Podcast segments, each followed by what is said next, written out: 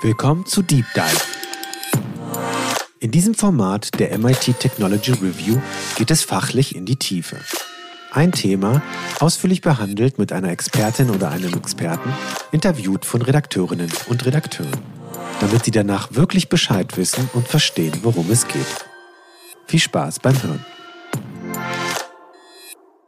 Hallo und herzlich willkommen. Mein Name ist Andrea Hoferichter und in dieser Folge unseres Deep Dives geht es um die Frage, wie die großen Sprachmodelle wie generative KI, ChatGPT, BART und Co. die Bildung verändern können und es vermutlich ja auch schon ein bisschen tun. Wie wird künftig an Universitäten und Schulen gelehrt und gelernt werden? Was sind die Chancen? Vielleicht gibt es ja auch Risiken und wo sollte womöglich auch die Politik Akzente setzen? Um diese Fragen zu klären, habe ich das Glück, heute eine echte Expertin in der Leitung zu haben. Doris Wessels ist heute zu Gast. Sie ist Mathematikerin und Professorin für Wirtschaftsinformatik an der Fachhochschule Kiel.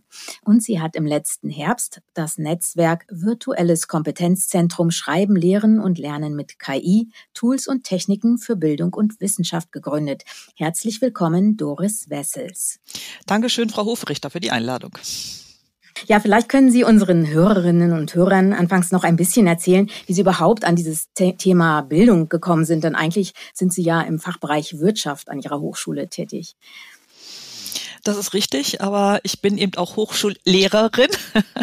Von daher ist Bildung auch mein Daily Business und äh, äh, im Prinzip verbindet dieses Thema ja äh, so beide Aspekte. Ähm, es ist auf der einen Seite einfach von der IT-Entwicklung her, von der Softwareentwicklung her ein ganz faszinierendes Thema. Und ich bin ja Professorin für Wirtschaftsinformatik. Das heißt, ich habe sowohl die IT-Perspektive, aber ich habe eben auch die Business-Perspektive. Und dahinter verbirgt sich natürlich auch ein äh, großartiges neues Geschäftsfeld. Und das erleben wir, glaube ich, täglich durch die Ankündigungen der weltweiten Tech-Giganten, dass es eben um auch tatsächlich ein, ein ganz neuartiges Geschäftsfeld geht, was offensichtlich sehr äh, potenzialstark auch ist. Und äh, das dann in die Lehre zu integrieren, ähm, auf der einen Seite als Gegenstand in der Lehre, aber auch diese Tools dann selber zu nutzen innerhalb der Lehre, das ähm, finde ich äh, einfach faszinierend, aber gleichzeitig auch sehr herausfordernd. Ja, und äh, dann gab es ja dieses äh, Event, dass ähm, ChatGPT ins Spiel kam, würde ich sagen. Sie haben, glaube ich, in einem Vortrag auch einmal von einer Zeitenwende gesprochen. Äh, warum ist denn, äh, sind denn diese großen Sprachmodelle gerade, warum ist das so ein großer Gamechanger? Ähm, die, die Antwort auf die Frage ist aus meiner Sicht relativ einfach. In dem Moment, wo man das das erste Mal ausprobiert äh, und selber ein, ein Prompt, eine Eingabe eingegeben hat und man arbeitet dann mit diesen generativen KI-Modellen, spürt man aus meiner Sicht diese disruptive Kraft, die ähm, äh, auf der einen Seite äh, uns auch wirklich Mensch, also uns, uns auch persönlich berührt. Ähm, für mich äh, und auch meine Mitstreiter war das so am 30.11. oder nach dem 30.11., obwohl wir schon vorbereitet waren. Wir kannten ja schon diese Entwicklung der KI-gestützten Schreibwerkzeuge sehr, sehr gut. Aber es war trotzdem nochmal wirklich eine Leistungssteigerung, die man dort erlebt hat. Und dann dieser Chatverlauf, diese ja, Kommunikation in einer ganz neuen Qualität, die den Eindruck vermittelt, dass auf der anderen Seite tatsächlich eine menschenähnliche Gestalt sitzt, ähm, die so klug und so eloquent und so selbstbewusst auch antwortet, auch wenn es zwischendurch natürlich Hanebüchner Blödsinn ist. Aber ich glaube, da, und das kann ich auch bestätigen, ich habe ja viele, viele KI-Workshops gemacht mit unterschiedlichen Teilnehmern, ob das nun ähm, Lehrende von Hochschulen waren, ob das Vertreter aus dem Business waren oder auch Studierende. Aber in dem Moment, wo man die Menschen an diese Systeme heranführt und sie das allererste Mal solch eine Eingabe machen, einmal die Enter-Taste gedrückt haben und dann auf ihrem Bildschirm sehen, was dort passiert, macht's eigentlich Klick und dann dann spüren die Menschen diese ganz besondere Bedeutung und diese ganz besondere Qualität, die uns ja an vielen Stellen emotional in jedem Fall berührt, aber die Art der Emotion ist eben sehr unterschiedlich. Also manche sind wir regelrecht schockiert, manche sind elektrisiert, euphorisiert. Es macht mit uns etwas, weil es uns mit der Frage konfrontiert, was sind unsere Merkmale, was sind unsere Alleinstellungsmerkmale, unser USPs als Mensch im Vergleich zu einer Software, die so menschenähnlich sich verhält? Und ähm, wenn man es jetzt auf die Bildungssysteme bezieht, wo liegen denn da genau die Chancen? Wie kann man denn das auch nutzen, auch wenn man vielleicht anfangs schockiert war? Äh, wo liegen die Chancen dieser Technologie? Die Chancen dieser Technologie, ähm, die spüren wir sehr deutlich, wenn wir sie zum Beispiel als individuelles Tutorsystem nutzen. Man kann bei ChatGPT, das kann auch jeder ausprobieren, man kann ChatGPT eine Rolle zuweisen. ChatGPT sei bitte mein Grammatiktrainer oder ich möchte mit dir deutsche Kommasetzung trainieren. Ähm, erstelle mir zehn Fragestellungen oder vielleicht Multiple-Choice-Fragestellungen sogar und äh, gebe mir dann Punkte. Also man kann das auch in so ein spielerisches Setting einbauen, dass man quasi sich ein Quiz bauen lässt und das geht mit einer solchen Leichtigkeit, die ist ähm, faszinierend und ermöglicht eben auch Schülern und Schülerinnen, aber auch Studierenden, die ansonsten sich wirklich sehr schwer tun mit bestimmten Themenbereichen, sich das selber zu erschließen, einfach ganz neue Möglichkeiten des selbstbestimmten, individuellen oder auch autonomen Lernens. Das heißt, dass vielleicht auch ganz anders unterrichtet werden müsste mit diesen äh, Tools?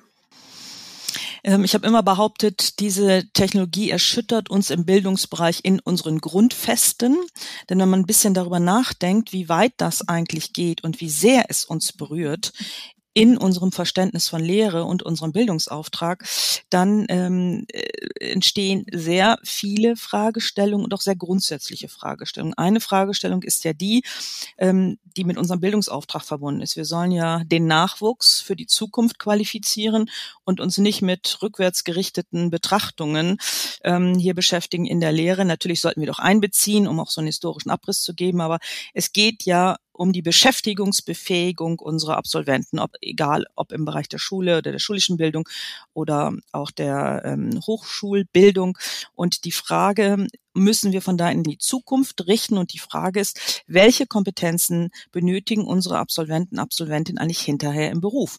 Und diese Antwort die fällt wirklich, wirklich schwer. Denn wir müssen uns, und das ist die besondere Herausforderung auch bei diesem Thema, und die wird aus meiner Sicht viel zu wenig beleuchtet, ist das enorme Tempo der Veränderung. Das ist es ja wirklich so, dass jeden Tag eine Ankündigung die nächste Jagd. Und wir haben so viele Anbieter im Markt, ähm, dass es ein solcher Kampf der Tech-Giganten oder der KI-Giganten weltweit, die sich gegenseitig jeden Tag übertrumpfen wollen mit neuen Weiterentwicklungen. Aber diese Weiterentwicklung müssen wir quasi monitoren. Wir müssen immer schauen, ähm, was können wir integrieren in die Lehre, was müssen wir sogar in die, in die Lehre integrieren und uns folglich permanent neu ausrichten an diese Entwicklung und dann immer noch den Blick in die Richtung Zukunft richten und immer sehr selbstkritisch reflektieren, ist das, was wir vielleicht gestern noch gelehrt haben, heute noch State of the Art und zielführend und sinnstiftend.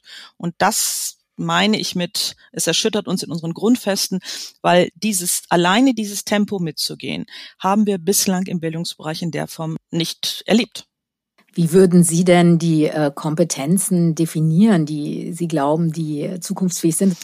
In der Vergangenheit haben wir immer sehr über äh, Medienkompetenz, das, das, haben wir immer sehr hochgehalten, wenn wir uns im digitalen Raum oder über Kompetenzen im digitalen Raum unterhalten haben. Ähm, jetzt kommt natürlich äh, durch die ganzen, ähm, auch da wieder die äh, negativen Auswüchse der generativen KI, wenn wir uns über Fake-Bilder, über Fake-Videos austauschen, kommt noch stärker, finde ich, so diese kritische Perspektive auf äh, das Thema zu. Das heißt, wir brauchen so eine kritische Medienkompetenz, die sehr kompetent sein muss. Das heißt, hier sind auch wir Lehrenden sehr gefordert, denn ich behaupte, auch ich könnte leichtes Opfer sein eines sehr, sehr guten Fake-Bildes oder eines sehr guten Fake-Videos und ähm, wie wir das dann angehen und wie wir das gestalten müssen, unsere Studierenden so weit, insoweit zu sensibilisieren, dass sie eben sehr genau prüfen müssen, sehr genau hinterfragen müssen, ähm, was sie glauben dürfen und was sie nicht glauben dürfen. Das kommt, glaube ich, on top zukünftig noch hinzu. Aber äh, wir brauchen eben auch die ähm, die, die stärkere ähm, Sensibilisierung und Offenheit auch und diese Neugierde für das, was zukünftig kommt. Denn diese Geschwindigkeit, die, die ist nun mal da und ich denke auch nicht, dass die abnehmen wird. Die wird möglicherweise noch eine weitere Beschleunigung erfahren.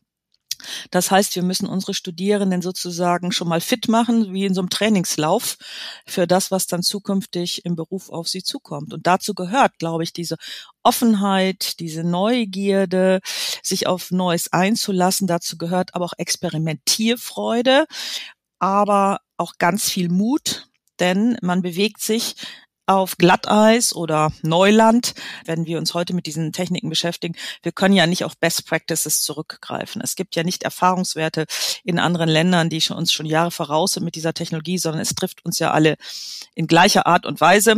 Wir sitzen alle sozusagen im gleichen Boot und jetzt geht es darum, sich in diesem neuen Boot auf sehr unbekannten Gewässern zu orientieren. Das setzt ja eigentlich voraus, dass auch die, die, die Lehrkräfte an Unis und Schulen, dass die da mitgehen, dass die auch offen sind und neugierig und so. Wie sehen Sie da die Chancen? Denn das war ja schon bei, bei viel weniger äh, disruptiven Technologien mitunter schwierig, da in Gang zu kommen. Ähm, die Frage ist mehr als berechtigt und ich war eingeladen als Expertin für den Bundestagsausschuss zum Thema ChatGPT in dem Bereich Bildung, Forschung, Technologiefolgenabschätzung. Ich habe dort eine Taskforce KI-Bildung empfohlen, und zwar für alle Lehrenden an Schulen wie auch an Hochschulen in Deutschland, weil wir ein Update brauchen über diese Technologie bei den Lehrenden. Denn wenn wir die Lehrenden erreichen, haben wir auch die Chance, dass das Wissen dann ähm, schnell genug auch zu den Lernenden wechselt. Im Prinzip sind die Lernenden, sie gelten heute als die Power-User, aber ich behaupte mal, viele unserer jungen Power-User haben die Hintergründe, ähm, insbesondere auch die Limitation dieser Technologie noch gar nicht verstanden, konnten sie auch nicht verstehen, weil es ihnen auch nicht vermittelt wurde. Das heißt, wir haben hier ein großes, großes Gap, was es schnell zu schließen gilt. Aber ich gebe Ihnen recht, wir brauchen einfach einfach auch hier mit Blick auf das Tempo der Veränderung. Wir brauchen eigentlich so ein, so ein schnelles Bootcamp für die Lehrenden, ähm, damit wir die so halbwegs fit bekommen. Und die Sorge ist berechtigt, die spiegelt sich auch in Ihrer Frage wieder, dass wir hier so eine, ähm, so, so eine Schere haben, die immer noch stärker aufgeht, die ein Teil der Lehrenden ist bereit, da mitzugehen, ähm, ist auch wahrscheinlich selber fasziniert von dieser Technologie, ist experimentierfreudig, aber da gibt's die anderen, die vielleicht noch da große Berührungsängste haben, sich das nicht zutrauen, glauben, das ist nur etwas für Techies, das sei kompliziert und erstmal in so eine Abwehrhaltung gehen. Und hier brauchen wir jetzt einen Zugang, eine Möglichkeit, Anreize, dass wir diese Lehrenden stärker mit ins Boot nehmen. Okay, also da müsste wirklich aber dann auch vermutlich von staatlicher Seite irgendwas kommen, dass da wirklich es auch vorangeht. Ne? Dann an den Schulen habe ich doch den Eindruck, dass oft das dann vom Engagement eines Einzelnen abhängt. Ja, es gibt ja viele Umfragen inzwischen, dass eben auch die Eltern ähm, das sich auch wünschen, dass Schule hier ähm, qualifiziert und dass sich des Themas auch annimmt ich glaube zumindest, dass wir bei, äh, bei der Frage, wie gehen wir jetzt konkret an das Thema ran, der Qualifizierung der Lehrenden, ich glaube schon, dass wir top-down vorgehen sollten. Also wir sollten sowohl die Schulleitung wie auch die Hochschulleitung, die sollten wir hoch priorisiert mit in diesen Prozess einbinden, in der Hoffnung, dass es dann top-down von, äh, von der Leitungsebene auch runtergeht auf die Mitarbeiter- und Mitarbeiterinnen-Ebene. Jetzt sind natürlich Lehrkräfte auch gerade im Recht, wenn sie sagen, sie sind aber schon sehr belastet durch, durch äh, ihre Arbeit. Können die in gewisser Weise auch profitieren davon? Ja, und das sind eben auch die Anreize, die wir setzen können. Wir können ähm, belegen, dass diese Technologie eben auch für die Arbeit der Lehrenden sehr viel Entlastung auch bringt. Gerade wenn ich Unterrichtsentwürfe mache oder wenn ich eine Idee brauche, ein Thema für eine Unterrichtsstunde oder wenn ich ähm, vielleicht ein, ein, ein Quiz vorbereiten möchte, irgendwelche Trainingsmaterialien, dann bietet diese Technologie eben auch wirklich sehr, sehr viele Möglichkeiten. Aber auch da muss man wieder ein bisschen Experimentierfreude haben. Also man kann sie heranführen und sagen, hier, das ist so ein Beispiel. Ähm, auch die, der Austausch der Lehrenden untereinander bietet da sehr viel Potenzial. Und mich hat das immer gefreut, schon Anfang des Jahres, so im, im, im Twitter-Umfeld. Das Twitter-Lehrerzimmer war da sehr, sehr, sehr aktiv, hat ähm, viele tolle Beispiele untereinander ausgetauscht und war sehr queerlich und sehr, ja, sehr offen in der Haltung bei der Nutzung dieser Technologie. Und äh, ähm, das hat, hat mich immer sehr positiv gestimmt, weil ich gedacht habe, wie toll, dass dort so eine, so eine Community so aktiv ist und einfach so viele gute Ideen auch generiert, wie man das dann auch aus der Sicht der Lehrenden für die eigene Arbeit nutzen kann. Wie sieht es denn aus im Bereich der, der Bewertungen? Denn ich glaube, bei Ihnen habe ich mal gelesen, die Hausarbeit, die klassische, die könnte man jetzt aber erstmal abschreiben. Also das kann man langfristig gar nicht mehr bewerten, wenn ich es richtig verstanden habe. Da, da werde ich häufig ein wenig verzerrt oder ver, verkürzt äh, zitiert. Ähm, ich habe äh, immer explizit gesagt, dass ich nicht grundsätzlich äh, die, die Hausarbeit ähm, ähm, als obsolet erkläre, sondern ähm, es um die Frage der Aufgabenstellung geht bei den Hausarbeiten. Und es gibt Aufgabenstellungen und das sind die, die ChatGPT sozusagen direkt beantwortet in hoher Qualität. Diese Aufgabenstellungen sind sicherlich nicht mehr zeitgemäß. Sie sind ja auch nicht motivierend. Also wenn ich weiß, ich soll eine Frage beantworten als Schülerin äh, und ich bin mir ziemlich sicher, dass wenn ich das bei ChatGPT eingebe, diese Frage schon mit einem Klick eine bessere Antwort generiere als meine eigene, dann motiviert mich das sicherlich nicht. Das heißt, es hängt letztlich an der Art äh, der Fragestellung und der Aufgabenstellung. Und ähm, das bedeutet aber auch, dass wir, wenn wir Lehrende oder aus der Perspektive der Lehrenden, wir müssen sozusagen eine kleine Inventur machen und alles mal gegenchecken, auf den Prüfstand stellen, unserer klassischen Fragestellungen, die wir vielleicht früher noch benutzt haben, sind die ähm, noch zeitgemäß oder müssen wir die modifizieren? Und wir werden viele Fragestellungen modifizieren müssen, was aber auch bedeutet, dass es viel Aufwand ähm, erfordert. Das heißt, wir müssen hier kreativ sein, wir müssen uns äh, auch da wieder aufmachen zu neuen Ufern. Und das, glaube ich, ist die große Herausforderung. Aber um Ihre Frage nochmal äh, etwas weitergehend zu beantworten. Ähm, wir werden sicherlich die, äh, das mündliche Prüfungsgespräch äh, sehen, was viel mehr Raum einnimmt. Denn das, was dann schriftlich gemacht wird in häuslicher Abgeschiedenheit, kann auf unterschiedliche Arten und Weisen entstehen. Und wir bewerten ja an den Schulen wie auch an den Hochschulen den Menschen in seiner Leistung und nicht den Tooleinsatz vorrangig. So äh, von daher ist das auch wieder ein neues, äh, nicht, nicht äh, triviales Thema. Denn gerade an den Hochschulen, wenn ich mir ähm, die Masse der Studierenden in manchen Studiengängen anschaue, und wir würden nun überall, auch wenn das jetzt nur kleine Prüfungsgespräche sind, individuell mit jedem einzelnen Studierenden durchführen, dann ist das eine Frage der verfügbaren Kapazität, die wir in der Regel gar nicht haben. So, das bedeutet wiederum, dass wir an unsere Prüfungskultur in Summe heran müssen und die dann auch kritisch prüfen, wie können wir die zukünftig gestalten. Wir sind ja im Moment ähm, in dem Bologna-Prozess mit diesen Strukturen, die wir haben in, den Bachelor- und Masterstudiengängen, sind wir ja sehr kleinteilig unterwegs. Wir haben sehr viele Module, sehr viele Prüfungen. Und auch da glaube ich, zukünftig wird sich einiges ändern. Wir werden aus dieser Kleinteiligkeit nach meinem Eindruck, meiner Einschätzung herausgehen. Das wird ähm, wieder etwas, eine etwas gröbere Struktur annehmen und ähm, kann dann eben auch ein Lösungsweg sein, mit dieser Technologie umzugehen. Aber es wird tatsächlich eine, auch zukünftig eine große Herausforderung sein. Was bewerten wir eigentlich? Bewerten wir den Menschen in seiner Leistung? Bewerten wir den Menschen in Kollaboration mit irgendwelchen Tools und Werkzeugen und bei generativer KI, wie der Name ja schon sagt, kommt ja ein sozusagen ein virtueller Player mit ins Spiel, der in der Lage ist, sozusagen als Software eigenständig etwas Neues zu generieren. Das kann ein Text sein, das kann ein Bild sein, das kann ein Video sein, das kann Musik sein. Und ähm, da dann zu Bewertungsschemata zu kommen, die wir als fair und gerecht empfinden, die von allen Beteiligten auch akzeptiert werden, das ähm, wird in diesem Fluss der Veränderung wird nicht nur, ich muss mich korrigieren, das ist schon eine Herausforderung und das wird zukünftig auch eine große Herausforderung bleiben. Also da gibt es noch eine Menge auszudiskutieren, auch im Prozess, was man aber eigentlich schon längst äh, durchstarten hätte müssen. Ich bin Ihnen sehr dankbar, Frau Hoferichter, dass Sie das so nett formuliert haben, denn das besorgt mich auch. ChatGPT kam am 30.11. über uns und ich, ich kann das bis heute kaum nachvollziehen. Also, dass wir so lange benötigen. Ähm, Sie haben das sehr schön ähm, als Diskussionsprozess äh, gerade beschrieben. Ähm, es war im, im Dezember bereits klar, dass wir intensiv darüber diskutieren müssen ähm, in den jeweiligen Organisationen, wie wir damit umgehen.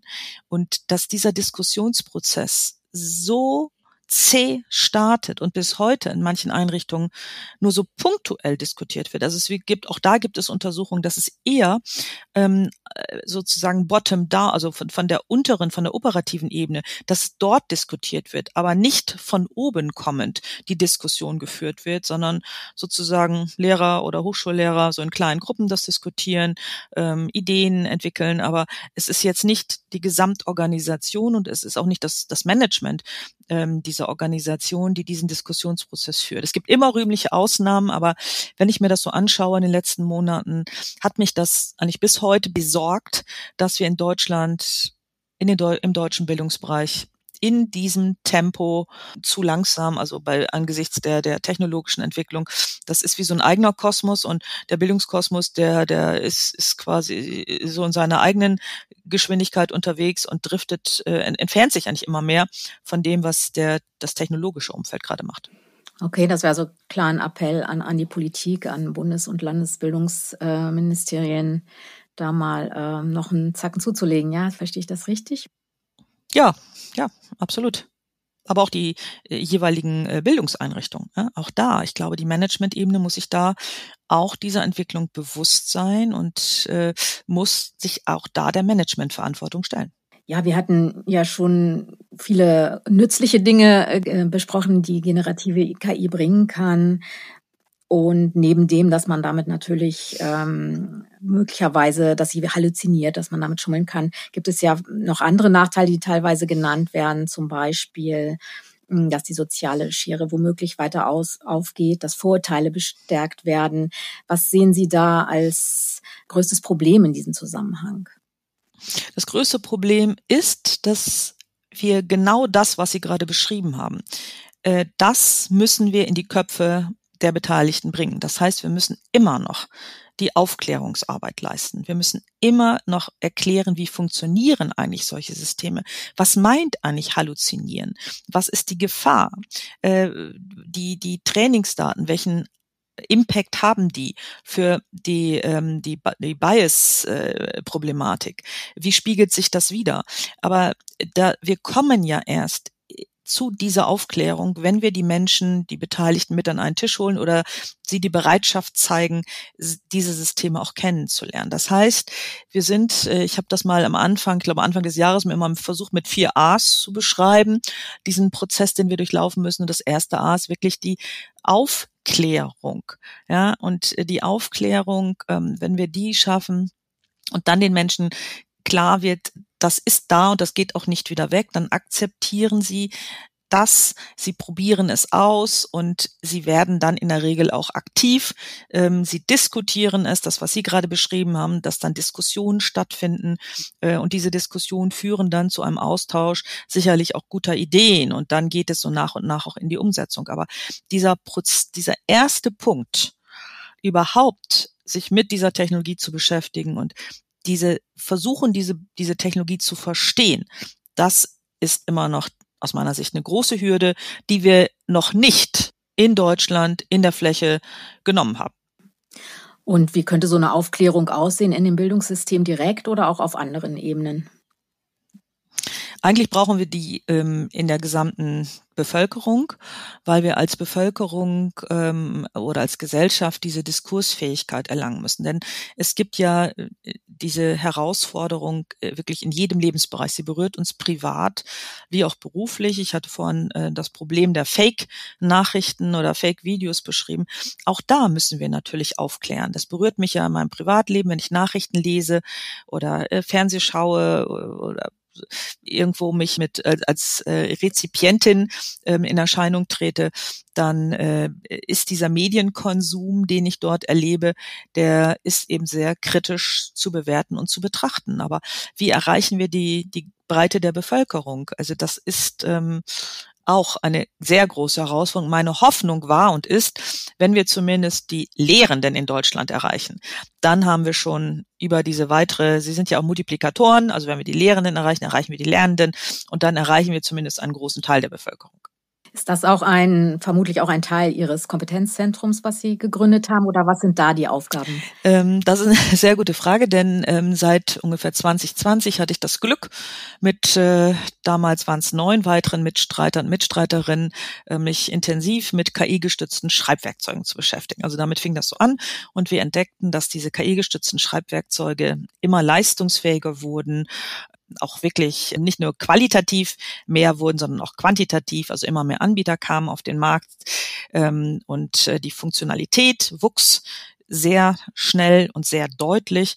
Und äh, wir haben dann äh, versucht, Aufklärungsarbeit in dem Bereich schon zu leisten und haben uns damals, waren wir alles nur Hochschullehrende, versucht, bei den Hochschulen für dieses Thema zu sensibilisieren und klarzumachen, dass dort eine große Veränderung auf uns wartet. Und das ist damals noch sehr zäh gewesen.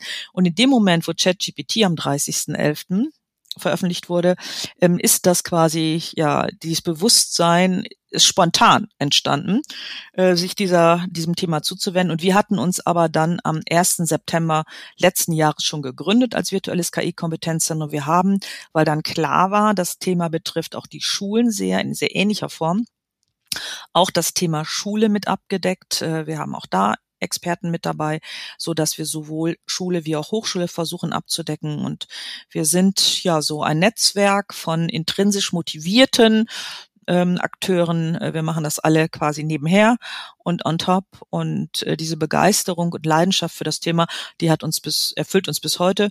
Äh, was uns allerdings äh, inzwischen ein wenig Probleme bereitet, ist die enorme Nachfrage nach unseren Beratungsangeboten. Also das ist seitdem ChatGPT dann veröffentlicht wurde, ähm, ist das tatsächlich so rasant gewachsen, dass wir, wir sind inzwischen zu zwölf, aber es ist selbst zu zwölf kaum zu schaffen, diesen vielfältigsten Anfragen, ob das Vorträge sind, ob das Workshops sind, ob das Diskussionen sind, Folge zu leisten. Aber es ist uns schon gelungen, kleine Thinktanks aufzubauen. Das heißt, so kleine Subnetzwerke, wo wir dann Akteure in Deutschland zusammenführen, die an ähnlichen Fragestellungen arbeiten. Und ähm, dieses Thema ist ja sehr facettenreich.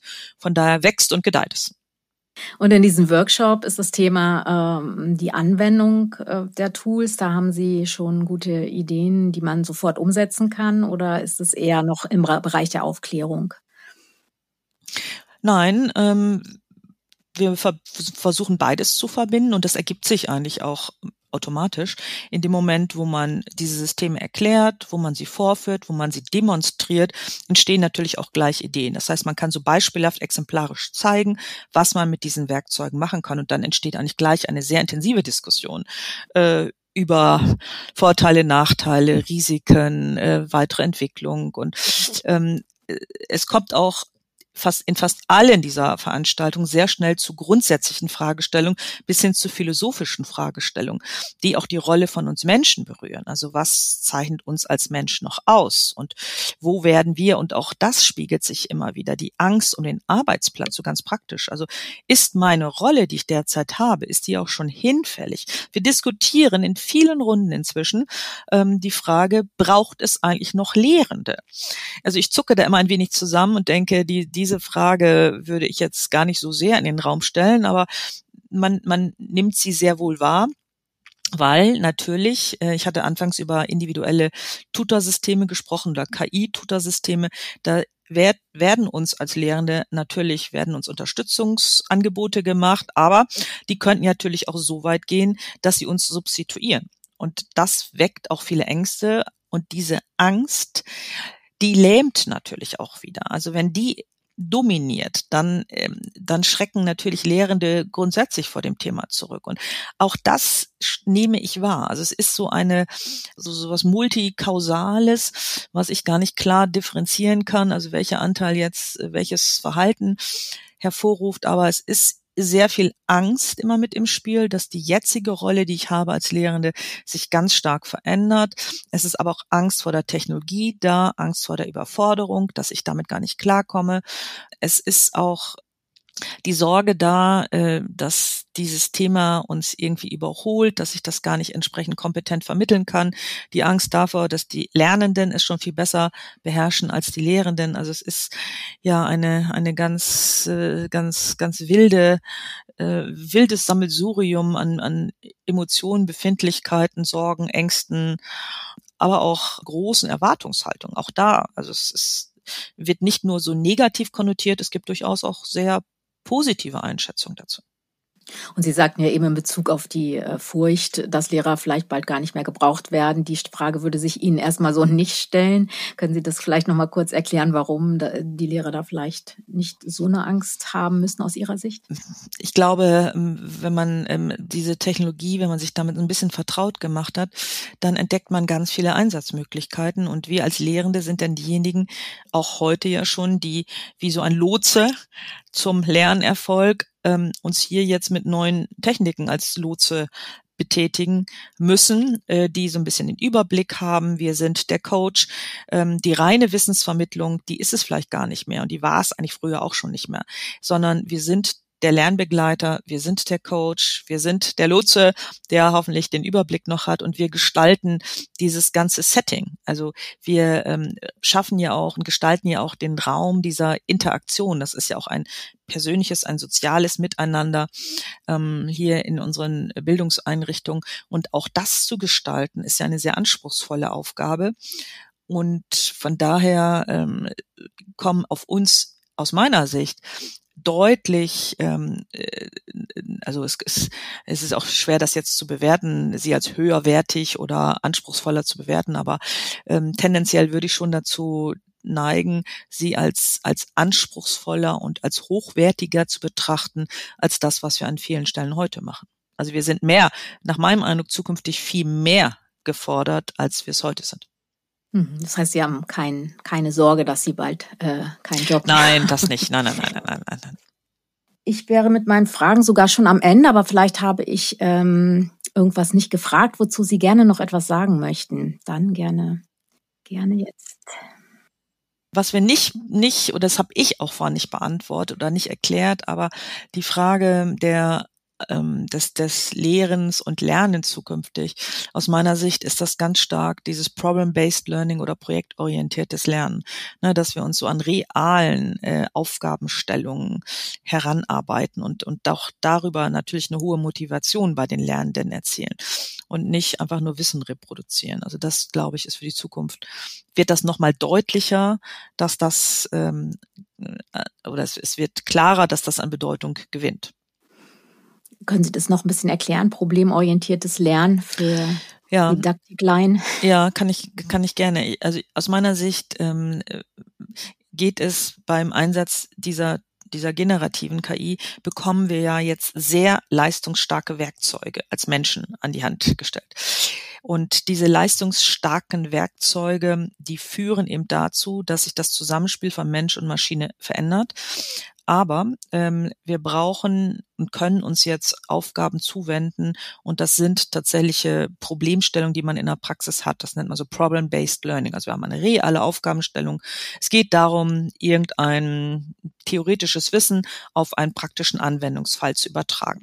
So, das bedeutet, ähm, ich kann jetzt sozusagen mit meinem KI-Supporter im Hintergrund mich diesen Aufgabenstellungen, die praxisrelevant sind, die vielfältigstes Know-how erfordern, sicherlich besser zuwenden als zuvor. Das ist auch gleichzeitig, wenn ich jetzt an unsere Studierenden denke, auch sehr viel motivierender, real life tatsächlich an, an einem konkreten Anwendungsfall etwas zu bearbeiten und daran zu lernen. Und das ist eine Problem-Based Learning. Das gab es natürlich vor ChatGPT auch schon, aber ähm, das ist meine Einschätzung, dass solche Lehr- und Lernformen, die nehmen deutlich an Bedeutung zu.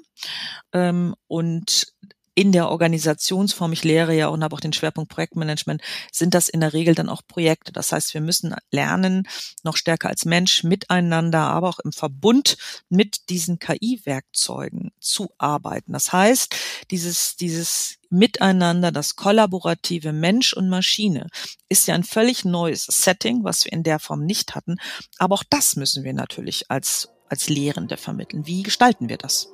Ja, wenn der Wert der Zusammenarbeit steigt in Zukunft, dann werden das sicherlich doch alle nur begrüßen können. Mhm. Ja. Und das ist doch auch ein schönes Schlussstatement. Für dieses Gespräch. Ich danke Ihnen ganz herzlich für die Erklärungen und die interessanten Einschätzungen. Und mir bleibt jetzt nur noch anzukündigen, dass in den nächsten Tagen unsere neueste Ausgabe der MIT Technology Review herauskommt, unseres Magazins. Und darin können Sie noch mehr zum Thema KI und Bildung lesen und wie immer auch noch viele andere spannende Geschichten. Damit verabschiede ich mich jetzt und wünsche Ihnen allen eine gute Zeit. Bis zum nächsten Mal.